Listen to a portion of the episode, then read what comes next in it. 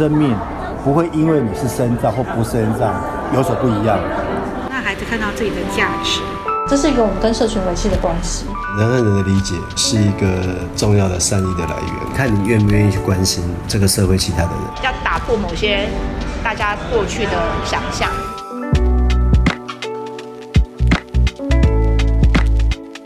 大家好，我是小花，我是莎拉，我们是善尽天良。善尽天良是多多益善所开设的 Podcast 节目，我们仰赖公众小额捐款，在这里探究做人的学问，做人的学问，again，做善事的学问。小花，我刚刚正想说，你一气呵成，就是发现做人的学问是什么？哦，而且我们今天没有仰赖小额捐款，我们今天这期节目被仰赖大额捐款，也我们这期有被那个认养，就是对开心的。我们史上第一集，我们做到今年大概哎有四十集了吗？五十集？四十集？四十集？是四十集的节目。我们今天终于出现了一个那个认养家长，对，非常的感谢。那我们现在就话不多说，来介绍。但今天更重要的不是认养这件事情，是我们今天要一起聊的这个题目。当然，对我们今天的来宾呢，第一位是宜兰县政府环境保护局环保局的环境管理师汤义林汤宝。嗨，大家好。我需要自我介绍吗？可以啊，可以啊，请你自我介绍。你喜欢吃什么？星座是什么？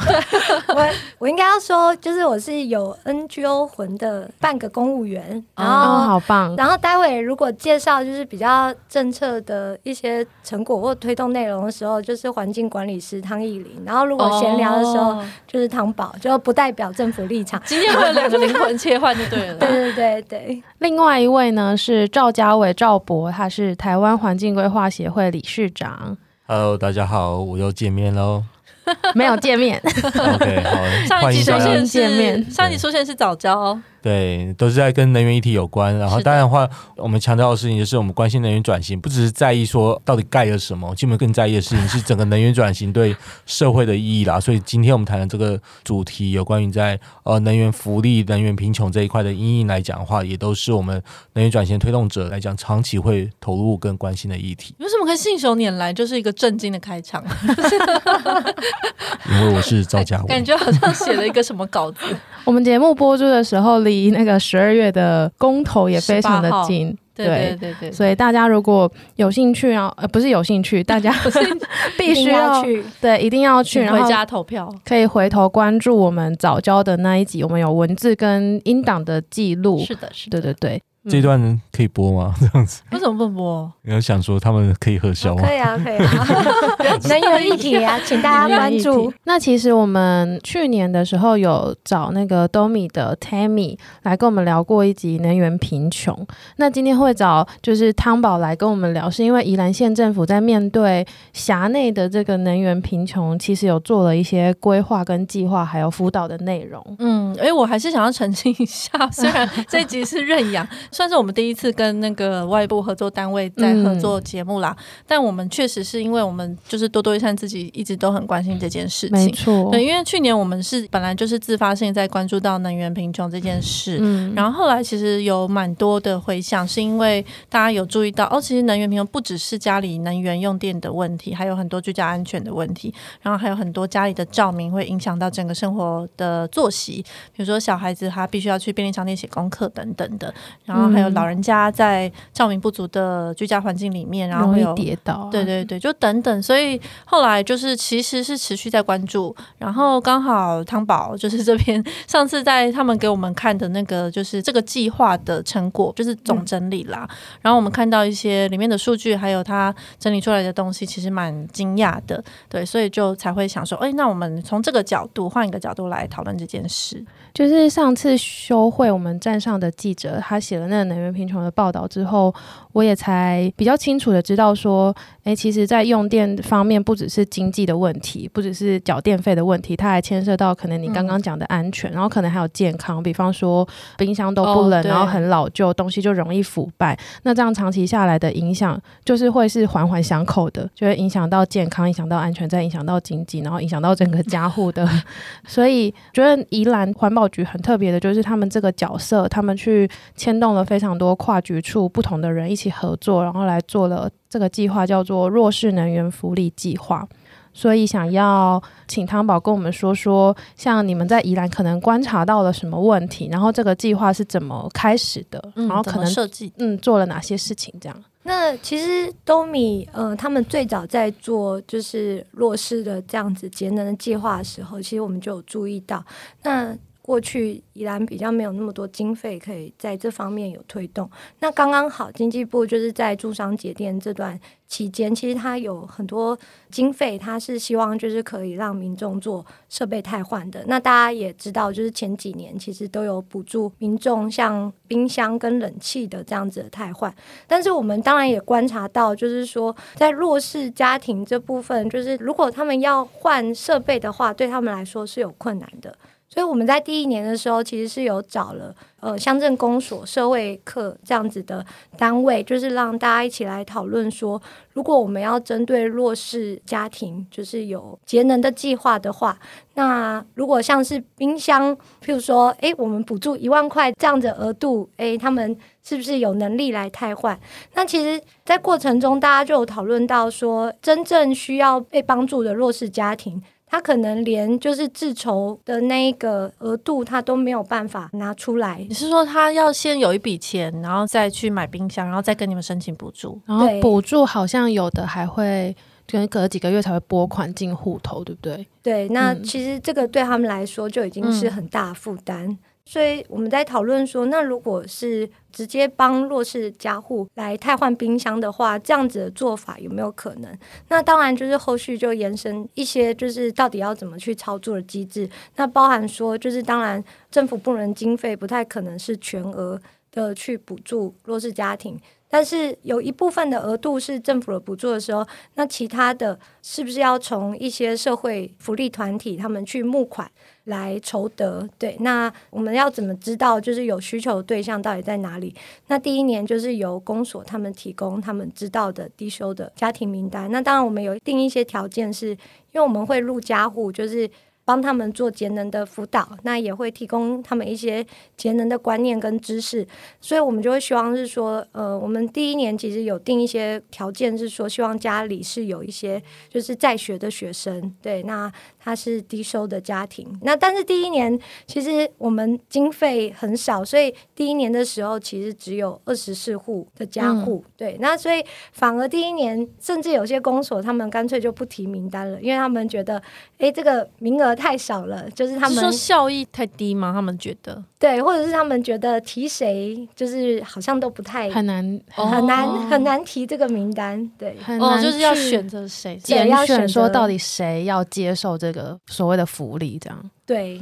就是这个就成为我们第一年的最大困难，是大家觉得说，哎。当名额这么少的时候，那到底谁是这个受帮助的这个对象？哦，这是社会福利的一个大灾问，没错，永恒的灾问。对 对，因为资源有限，对资源有限。那因为譬如说，如果我们是用，就是我们很被动的让民众自己来申请的话，但是这个就是我们当初考量到的是。那我们就不会真正了解这个家户他真实的需求跟状况。你们是什么时候发现这件事？是已经做下去，然后发现其实根本没有人来申请，还是说你观察到就是其他现在做法，或者是自己过去的经验？应该是说，其实我们对一般民众就是这样啊。其实一般民众就是他来做家电申请的时候，哦、其实我不会知道他到底他在家里的能源使用的状况，或者是说他的习惯是怎么样。嗯，对，那只是。是就是一个很纯粹的补助而已。那其实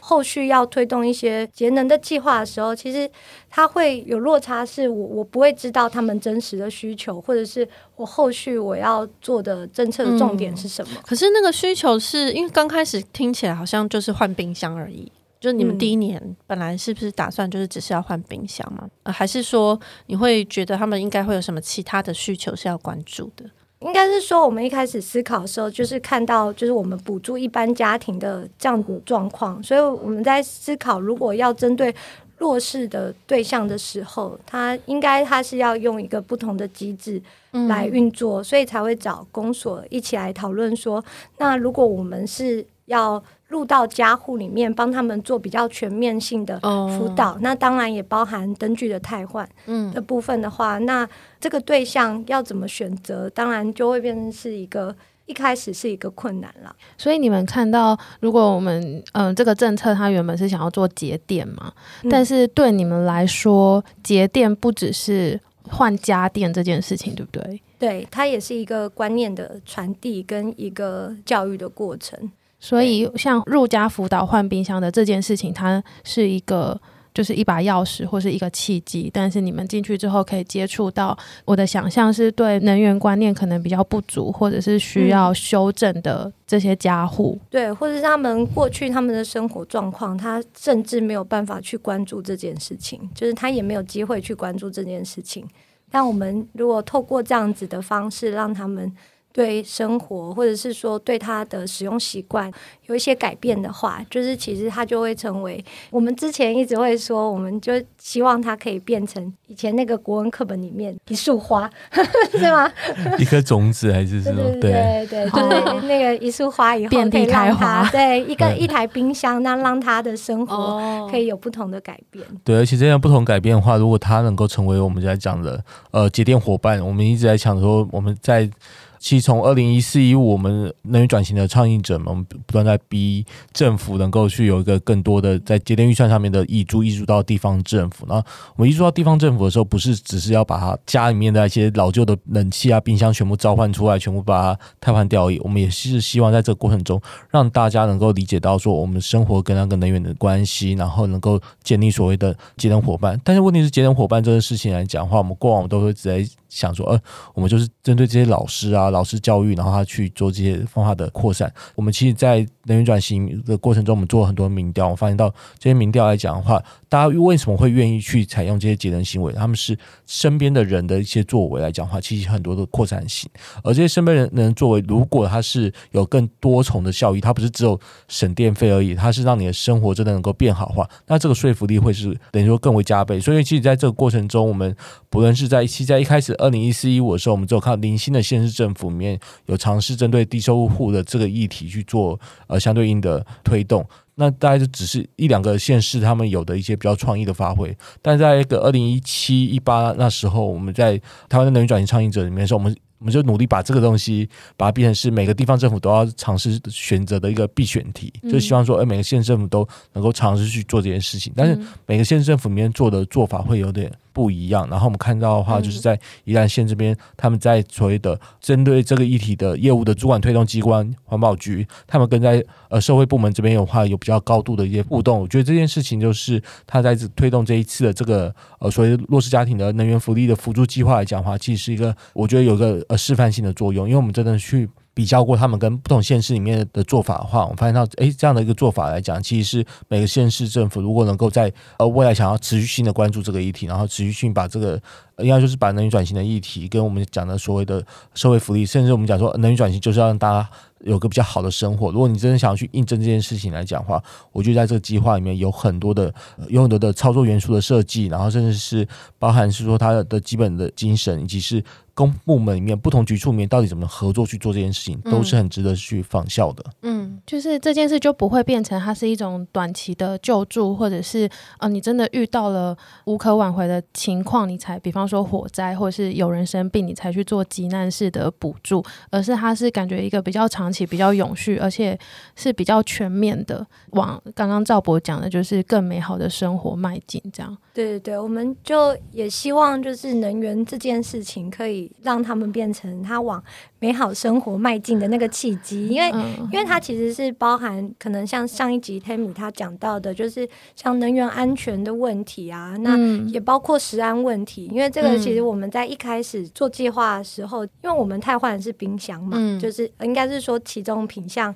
是有包含灯具跟冰箱。那灯具其实当然也跟他的就是视力啊，或者是生活空间是有关系。那冰箱又更包含了食物安全问题，嗯，因为像我们真的看到有很多冰箱真的已经太老旧，或者是它胶条都已经是没有没有那个吸附力的冰箱，它其实它食物腐败的那个状况就会很多，而且是一个常态性的。就是这个生活就长期是在使用这些这样子的食物跟状况，对，就是冷度不足啊，这些真的就不会是单一的能源问题。嗯、那当然，我们从能源的这个角度切入的时候，那也会跟他们就是要负担的这个电费有关系。嗯嗯嗯，对。那对弱势家户来说，他会很愿意接受这件事情。那在沟通的过程中，他也会愿意做出一些改变。对，那在这边的话，我就可以来切入一下，因为有刚才在听汤宝这样聊的过程中，我就想到一个，我们之前在论述这个计划的时候，好像没有的一个视角，就是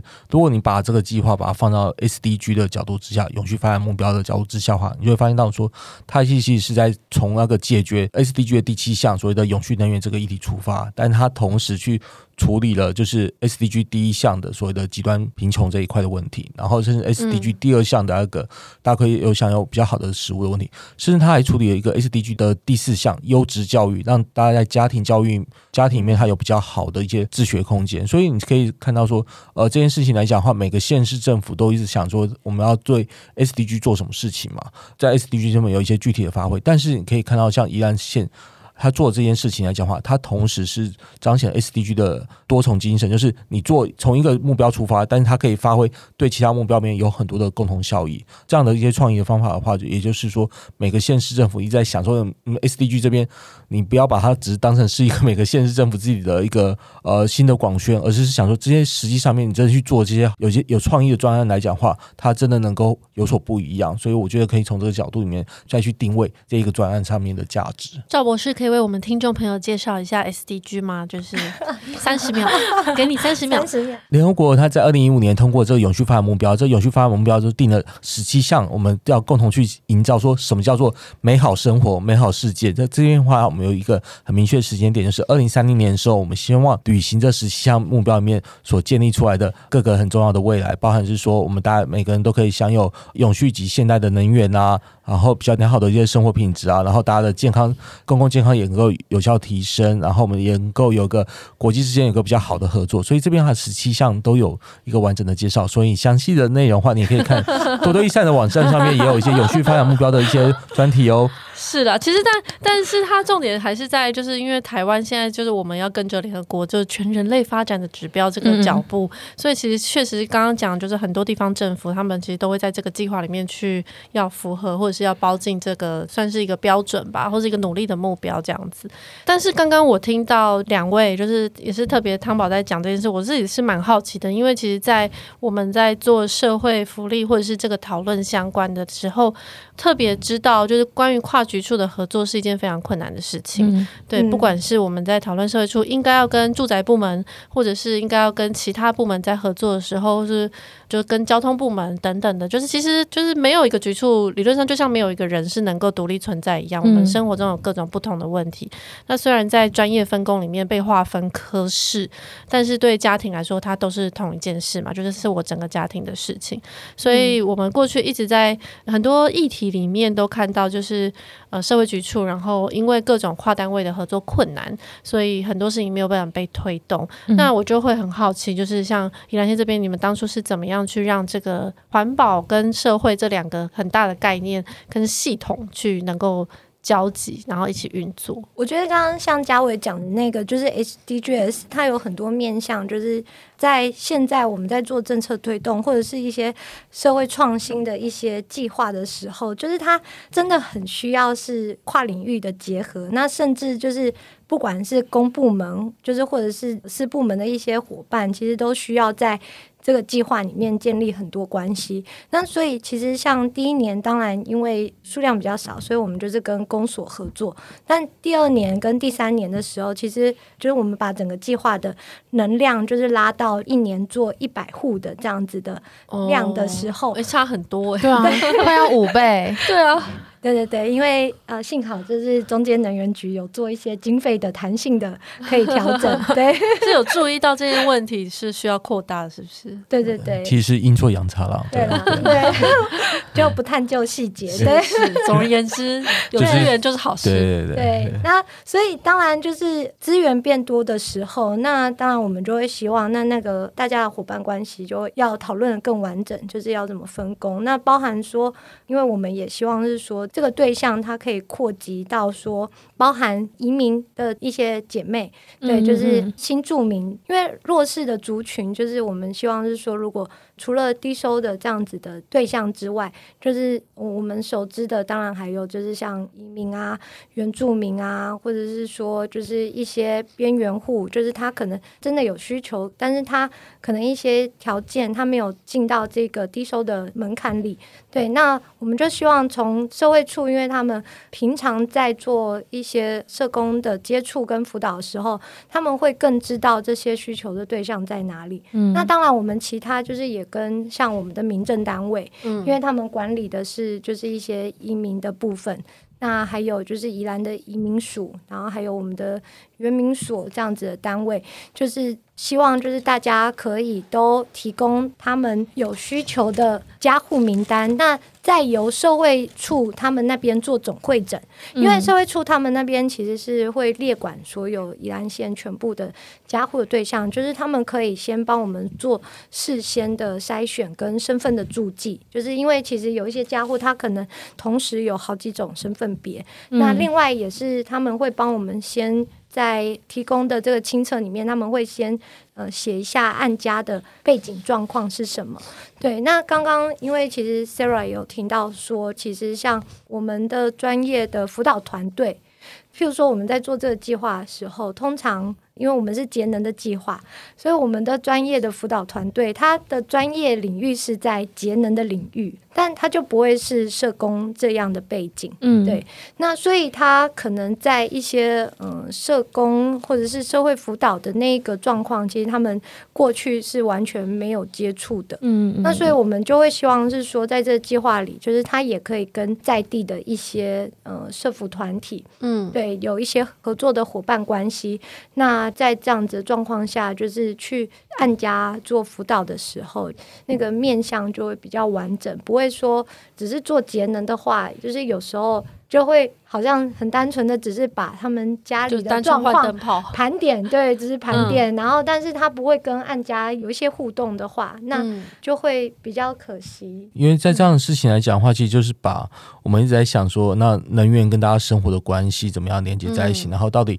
有怎么样的方法，其实是说服大家能够愿意去做这一块的电器用品的汰换。因为我们发现到，其实台湾来普遍性来讲的话，一般民众来讲的话，还是会一直有这种习物的心态去想。认为说，哎，我们这些东西只要没有坏，我们这些电器只要没有坏，我们就可以持续性的使用，而忽略到说，它其实在一些安全上面啊，甚至是你增加的那个电费来讲话，都是一个比较大的负担。但是在这个过程中，我们没有办法进到每一个家户里面去做这个事情，但是我们可以从这些所谓的弱势家庭里面，他们有的这些辅导的经验来讲话，可以萃取出来一些很重要的概念，可以去让我们去设计说。我们要去促使大家能够愿意去汰换这些家电的时候，可以再多注意哪些的重点？我觉得这边的话也是另外个，我们从一些专案来讲，它算是有个比较特定的对象，但是它有些经验来讲，其实是可以把它萃取成，把它归纳成是一个比较普遍性可以使用的一些经验这样子。哎，我觉得这个居家的环保观念，我觉得蛮有趣的，就是。嗯，因为你刚刚讲到，就是友善环境的一个观念的居家生活方式，应该是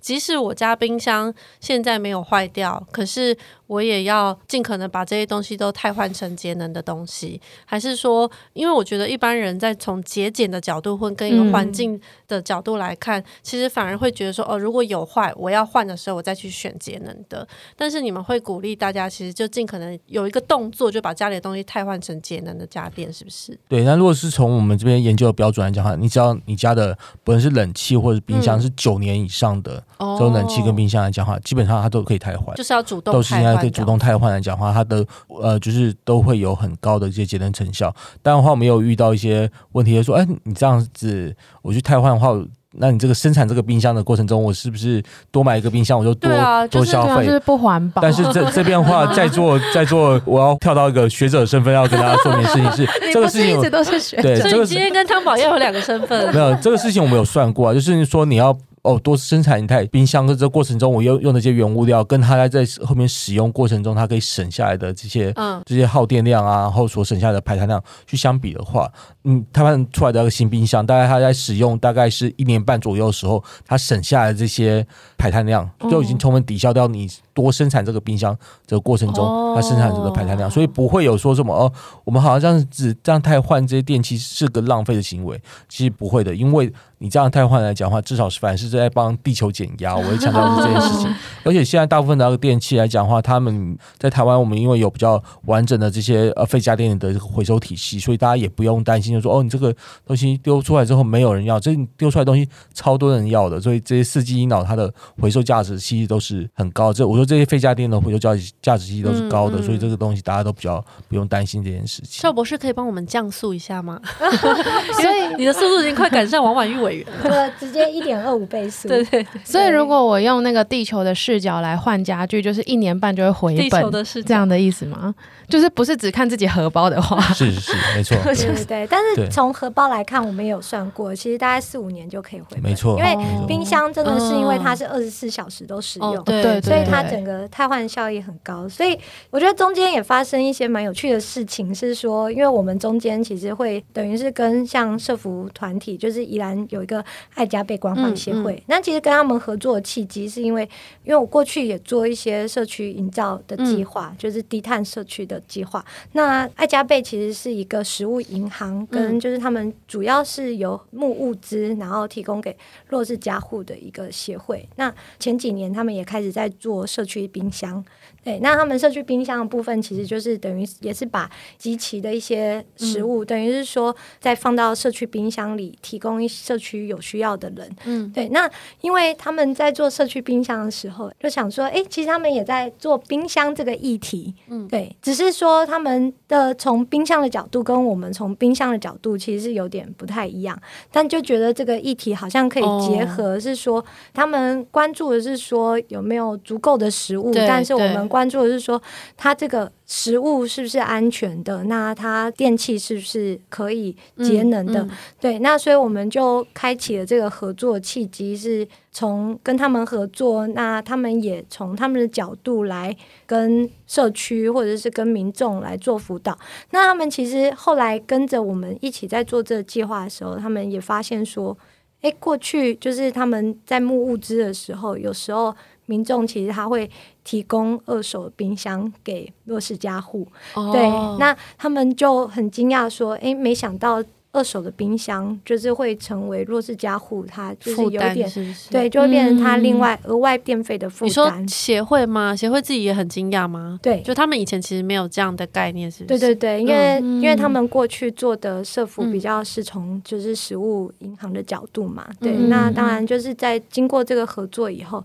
其实他们就是有建立了一些新的观念。那其实像我们常常去家户的时候，就是我们后来做的数据。就是其实九成使用二手的弱势家户是非常多的。对啊，我看到最后计划书的那对，就是统计出来的图表，我很惊讶，百分之九十三点七的弱势家户是没有在使用节能冰箱的。对，或者是他其实真的就是用二手的，嗯、就是他的冰箱可能都是别人用过以后再提供给他的。对对对，对，其实这个是也是社会福利里面一个蛮大的议题，就是我们在捐二手物品的时候，嗯、其实很多时候，像之前捐书这件事情，就已经在讨论说，哎，其实我们会捐出去的书，通常就是已经是可能很很多年前的书，嗯、所以那里面会有一个蛮大的资讯断层，就是过时，我们所想象的偏乡以及那些接收书的人，他们一直看到就是很多年以前的资讯跟文化这样子，就是留存在书里面的东西。然后还有二手衣啊，这已经就是讲到烂掉，讲到烂掉，就是到底是、嗯、是不是需要的东西。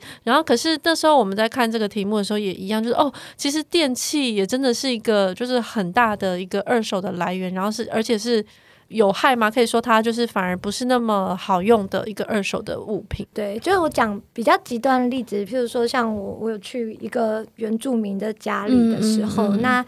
因为他们旁边就是那种开餐厅的店，嗯，那他自己也没有冰箱，所以它的冰箱呢，我们去看它的冰箱的时候，它的冰箱是那种商用的那种超大的那种铁，超大冷冻柜那种铁皮啊，你就看到其实去海鲜餐厅看到你们都在冰鱼的那种，然后有四五个门的那种。对，然后我们看它的电费一万多块，然后他就说啊，我就没有冰箱啊，然后这个冰箱是隔壁餐厅他们收起来不做的时候就给我们用的。但是当然这个是比较极端的，就是它的因为商业用冰箱真的非常耗电，对，那但是就是真的很多人拿了二手的冰箱，他自己可能都已经用了十几年，那他可能之前在他接二手之前那一台冰箱可能也是用了好几年，所以那个耗电的程度真的是会占他的电费很大比例，就包含说，哎，像修慧他就是有跟着我们去访的那个家户。那他的也是二手的，而且他那一台冰箱其实就因为已经很老旧，就是它会有那个运转的那一个就是压缩机的声音，嗯、所以那个长期的噪音、哦、音频也会造成他们生活的困扰。对，所以真的是有很多面向对的问题会。因为我我另外一个看到惊讶的表，就是那个就是弱势家庭，它每一期的用电量统计，它有百分之七十七的家庭是超过四百五十度，然后这个同样的数据，就四百五十度以上的，在一般家庭只有百分之二十，就是只有百分之二十的家庭用电会超过四百五十度，但是在弱势家庭里面却高达百分之七十七。解释一下，这个样本是你们辅导的弱势家家户对不对？对，我们这三年来总共大家。辅导了两百六十九户嘛，嗯，对，嗯、那其实这个样本就是从这些家户里面来，是对。那其实像这个，就是我们在看他们电费单的时候，就是台电电费单不是有一条，就是说你比同条街的那个用电度数，上几乎就是每个家户都是比同条街的用电度还是还高的，高的这样子。对，嗯、那其实他们的看他们的设备形态，也不会说他们的设备真的非常多，它其实就是老旧，非常耗能，对，就是老旧设备。或者是像我们甚至就是那种五六千块，对，也是大概四百多度嘛，就是他一个月电费也是五六千块。嗯嗯、那我们看他家里也没有冷气哦，因为我们一般想象家户冷气是最耗电的嘛，哦、对，对他家里没有冷气哦，那为什么会那么耗电？就是这种形态，就是在弱势家户很多是他们可能他的。电源只有一两个，嗯，那它所有用电，它都是透过延长线来接电，嗯，那它的延长线又很老旧，嗯，那它中间可能在电力就会造成不必要的耗损，哦，对，那这种延长线再接延长线的状况，在弱势家户里面是非常常见的，所以我们在第三期其实有做了一个调整，是就是因为能源局的经费其实可以买宣导品。那我们就是把宣导品就直接买的是那种可切开关式的那种延长线，嗯嗯、就每个洞是独立的开关的那种。对，对，那就是我重要哎。对，我们就是去加货的时候就直接帮他们换装，就是让他们知道说，就是如果、嗯、当然延长线它也是一样，就是有用电安全的。没错。对，那也是希望就是他们在使用安全的设备，那也不会造成就是额外的电力的耗损。而且刚刚讲到那个，就是他们就高达七成七的人，就弱势家户，他们是不是也是涨电费的第一批？因为对，因为不同的集聚。对，因为其实对我来讲的话，我觉得在这次宜兰的这个计划里面，很重要是他们这个。就是最后的结案报告里面，对这个数据上面的分析跟掌握，其实让我们看到一个很重要的一些讯息。因为我们在过往我们在谈这个谈这些能源议题的时候，最关键的一个议题就是你家的电费到底会不会涨嘛？然后我们过往就是想说，哦，我们所谓的电费的调整过程中，如何能够避免对弱势的冲击？我们想的就是，三百三十度以下的用电户，嗯，我们不涨它的电价，嗯嗯，我们以为那个三百三十度以下就会是那个。真的是比较弱势的用户，所以他们其实不是，其实不是。我们现在看到这个统计之后，才发现，对啊，没有这个，其实既然是七成在那个四百五十度以上，所以就代表说，我们每次调整电价的时候，我们当然说会觉得说，哎，我们好像就三百三十度以下不涨，我们这样就已经兼顾了那个对于弱势的辅助。但其实不是，他们很弱势，他们是四百五十度以上的话，他们一定还是会被调整到。他们调整到之后的话，就会受到这个比较大的那个影响跟冲击。所以在这边的话，我觉得也是一个很重要，在这次。分析里面，我们看到一个我们在过往去思考，我们正在价格调整上面的时候，应该要的配套措施里面，我们所忽略到的一个部分。你说三百五十度以上就是三百三十，三百三。那如果要加上这个数据，已经高达八成呢？对对对，八成八十七，对啊，就是还蛮惊人的。所以他意思是说，就是一般那个就资讯比较流通的这种，就是一般家户，他通常就是他是有能力跟有这个意识，会去换一些比较节能的电器，然后注意家里的用电安全。所以他其实并不会再超过这个，通常不会超过这个用电量，但反而是弱势家庭，他是最弱势的更弱势这样。那一般一般家庭的话，其实平均用电量还是也呃，应该还是会超过三百三十啦。只不过我们过过往我们都会认为说，哎，三百三十这个门槛就已经可以保护很多的看起来弱弱势家庭的，但实际上面是并不是的。看起来超过了顶多就是一半吧，百分之五十。对对，这边的话，这的确是刚才那个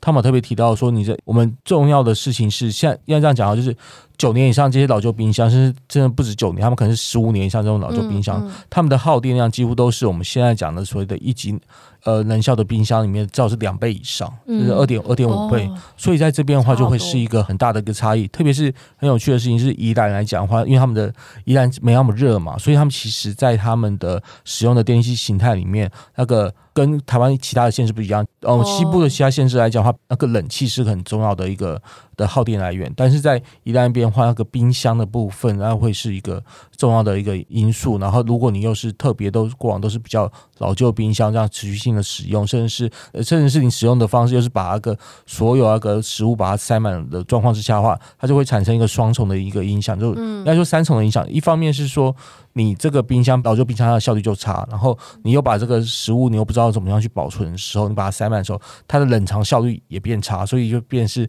它的耗电量其实会变大。然后加上的话，呢就是刚才提到说，我们又是用很多的延长线连接过程中，这些又有额外的耗损，所以这些因素之下的话，都会让他们推升他们整个用电量较一般家户来的多的。我们认为说，其实对能源研究来讲的话，其实是一个很反直觉的一件事情。所谓的反直觉，是我们过往去做台湾，我们如果是让样本拉到什么一万多户的那种入户调查的那个结果的话，我们都会发现到说，用电量的那个多寡，一定是跟你的那个家里面的那个楼地板面积，就是你家大小。还有你，你有钱的程度，因为你因为你有钱的话，你家里面持有的家具可能就会更多，你可能就有三台家里面三台电视，然后又 PS Five 啊或什么之类的各 各式各样的东西。我们想出来的东西完全不一样？就是就是说，你也会有道理来讲的话，我们都会觉得应该是所得还有家里大小，其实这边会呈现一个跟用电量成正比的关系。所以我们在想说，呃，那我们在想要怎么样把那个在定价调整的过程中的话，我们就认为说，哎，只要是能够守住三百三十，可以是就可以考虑到。对低收入户的冲击，但是在这边，这宜兰县这边两百六十八个样本里面，提供给我们一个非常珍贵的一个经验，去想说，哎，那这边到底？这跟我们过往在设计这些政策的时候有怎样的落差？所以我觉得在这件事情，就希望能够去有听到这一集节目的中央层级的，就能源局的那个的相关的公务人员们，大概也可以去把这个经验带回去到那个整体的政策引领过程中，而不是只有是停在一些地方上面比较有创意的作为而已。所以反过来说，现在。反而是，这其实是一种能源不平等嘛，就是你变成要比较有资源、比较有知识，然后比较有钱，然后你比较容易得到一些正确的知识，你才可以把家里都汰换成所谓的能源的家电，然后你最后才能省电，然后你省电之后还能获得补助。那对对，那另外一方面就是呃弱势的人，因为他没有这些资讯取得的管道，或是没有这些机会，所以就会变成。更加的弱势，然后还会被涨电费。对，因为其实，在那个应该在秀慧的那篇报道里面，应该我有分享过一个数据，就是如果我们用全台湾的那些家户的民营的所得结构调查的时候，就会发现到一个很特别的状况是，平均来讲，台湾人付出来的电费占所得大概是占在一点七 percent 左右，但是所得比较贫穷的那二十 percent，就是所得比较低的那个那二十 percent 的话，他们那个付出来的那个电费在他们的所得来讲的话，大概是到将近快三 percent。就等于说是，嗯，应该就是我们原本理解得到的状况，说，哎，这样子付出来的话，就是它的总电费的支出可能虽然没有比那个平均值来的来的高，但是占他们所得上面来讲的话，会有这样的差异。可支配所得来讲会有这样的差异，但是我们看到宜兰这边的一个状况来讲，更让我们惊讶的事情是，他搞不好付出的总额就已经比一般的家户其实来的更多了，所以这边的话是更需要注意的一个状况。嗯嗯，对，而且我觉得就是最重要的是，他过往的概念里，他从来不会觉得这个是可以去争取的事情，因为他们会去争取的，一般就是说，呃，食物啊，或者是说经费啊，对。但是他，因为他可能就会觉得那好像是就是本来就要支出的一个东西，但是他不会想到说这个可能是有可能被改变的。我觉得在那个过程里，就是我们也一直在尝试想说，跟社会处或者是跟其他相关的团体去讨论说，就是不管有没有政府的补助的状况下，那是不是在原有的社会辅助的系统，嗯嗯、它有没有可能去改变这件事情？嗯，那包含说，就是我们之前跟社会处讨论的时候，像社会处通常都会有社会救助基金，那他们对于急难救助，其实会针对一些就是可能家庭没有的设备，就是他们会提供给他们那样的设备。那我们提供给他们的观念就会是说，那未来你们在提供给家户设备的时候，你是不是也要以就是它有一级能效，就是它一定是要节能的这样子的设备来做考量？因为这样子就是对家庭后续的延续的效益会更好，所以他们只可以提供就是就他缺少的东西，但是他有的东西他们没有在提供汰换这件事情，就不会做。对，目前就是他们是这样。那譬如说像他们，我们在讨论的时候，他们有说，譬如说像。电脑这个是很多、嗯、很多学生，就是譬如说他们会有一个，呃，你到大学的时候，我就给你一台电脑，是。但因为就不知道大家会喜欢什么样子的品相，所以后来就变成说，诶，那弱势家庭可以。买电脑以后，那减具来核销，oh. 对，那我们就是说，那未来就是这样子的观念。如果就是在社会单位，他也有这样子的观念的时候，那他们在定定一些社会救助的一些机制的时候，他就可以把这样子的资讯放在里面。譬如说，如果家户要去买，就是他们提供给他一笔钱去买他没有的一些家电设备的时候，那他可以优先是以节能的为主，嗯嗯、对，就是。希望是说，可以在既有的资源底下，是不是可以把这些事情，就是有不同的转换？我刚刚在想说，如果他要补助的话，就他如果只是补他们没有的东西，那是不是就比如说清洁队半夜就把人家冰箱搬走，家里就没有，这样是消失？一定需要补助。哎，这请不要在这个合作节目上面去做这些奇怪的 讨论。是啊，就是我们先把那个坏掉，不是九年以上吗？九年以上。就坏掉的东西。对，其实我是一直正想发发起一个，就是所谓的。老旧家电纠察队就是老旧家电终结者，这样大家去看，回去 回去去看，说九天以上那个冷气，我们就直接把它打掉，那这样大家直接销毁。是是是，其实内内心暗是暗黑，也是这样想吧？对，你只是挑起来而已。对啊，对。不过我们真的要真的要言言归正传的话，我其实，在刚才那个汤宝的在谈这个互动过程中，我的确觉得是这是另外一个价值，就是在于说，那社工体系里面理解到，那因为能源使用是大家的必备的要素啦，就必备要素之下的话，我们要。应该要把这个东西变成是你在谈说如何让那些弱势家庭能够比较好的生活的时候，必须要同时去考量的状况。因为我们就看到一个现在很重要的概念，其实，在多多益善的站上也有的文章，就叫绿社工，就是。在进行过程中，对绿色社会工作，就等于说它是其实是跟环境一体是能够能源一体能够是结合在一起的。这个趋势来讲的话，未来只会越来越多，然后越来越更需要这样子的概念，跟更需要这样的结合，这样子。嗯，我们事前在讨论这个题目跟汤宝的时候，也有提到讲说，今天这个计划是因为经济部它有一个驻商节电的推动经费才拨下来，然后去做这件事情。但是汤宝他自己也在实行的过程当中，也会想说，那今天如果没有这个经费，或或者是像现在这个计划三年到期了嘛？那未来到底这件事情要放到哪个局处或是谁的手里，就会变成一个必须去面对的事情，对不对？对，但是就是从弱势家户他本来的体系来说的话，嗯、当然社会单位他还是是最直接会接触到的，或者是一些社福团体。那所以其实刚刚一开始 Sarah 也有说到说，那是不是这些单位他们都可以就是去思考这个议题的时候，那包含像我们就是在计划过程，我们也跟。像佛光大学的那个高淑芬教授，嗯，就是他其实是社会社工系嘛，但是社工系这个高老师他其实他就有开了一门环境社会学，哦，对，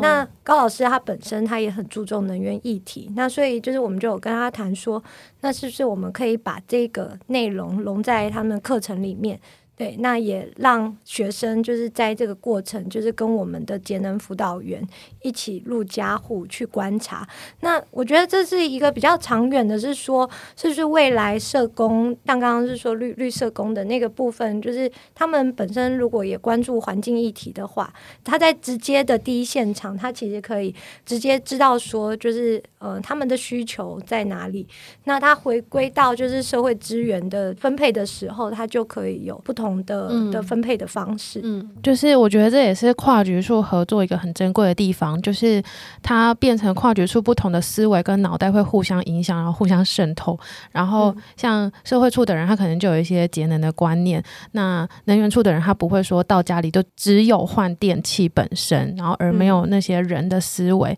那当每个局处都有这样子。不同的思维就是搅和在一起，然后一起去思考计划要怎么做的时候，那事情就会变得不一样，就不需要说像刚刚赵博讲的，必须是一个很额外的，然后很创意式的计划，我们才可以去推动一些什么。对，因为在这边的话，我就要强调说，其实因为当初这个三年的大笔的预算，其实是我们呃这些能源转型倡议者很努力去把它再争取下来，去说服说这个东西有它的必要性。然后，因此我们在这三年运作下来之后，我们看到依然这样的。这样的一个成果，我们认为说，其实对我来讲的话，我其实是蛮开心的。就是我们的确撒出来的这些，我们争取到的这些钱，它不是只有去。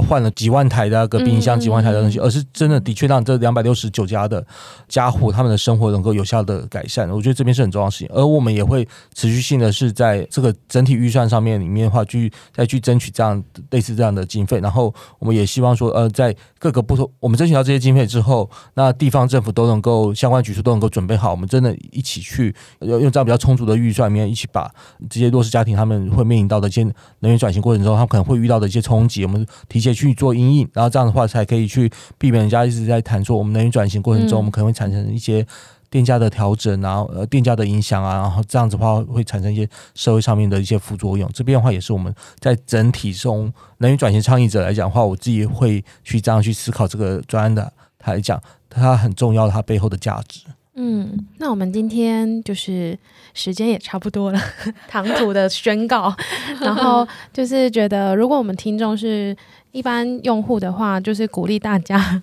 当能源纠察队检视家中